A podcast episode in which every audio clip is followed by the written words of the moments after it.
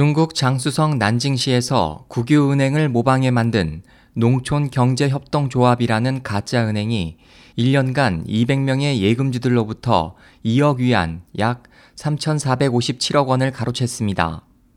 중국 언론에 따르면 난징시 푸커우구에 위치한 이 가짜은행은 정규은행과 아주 흡사합니다.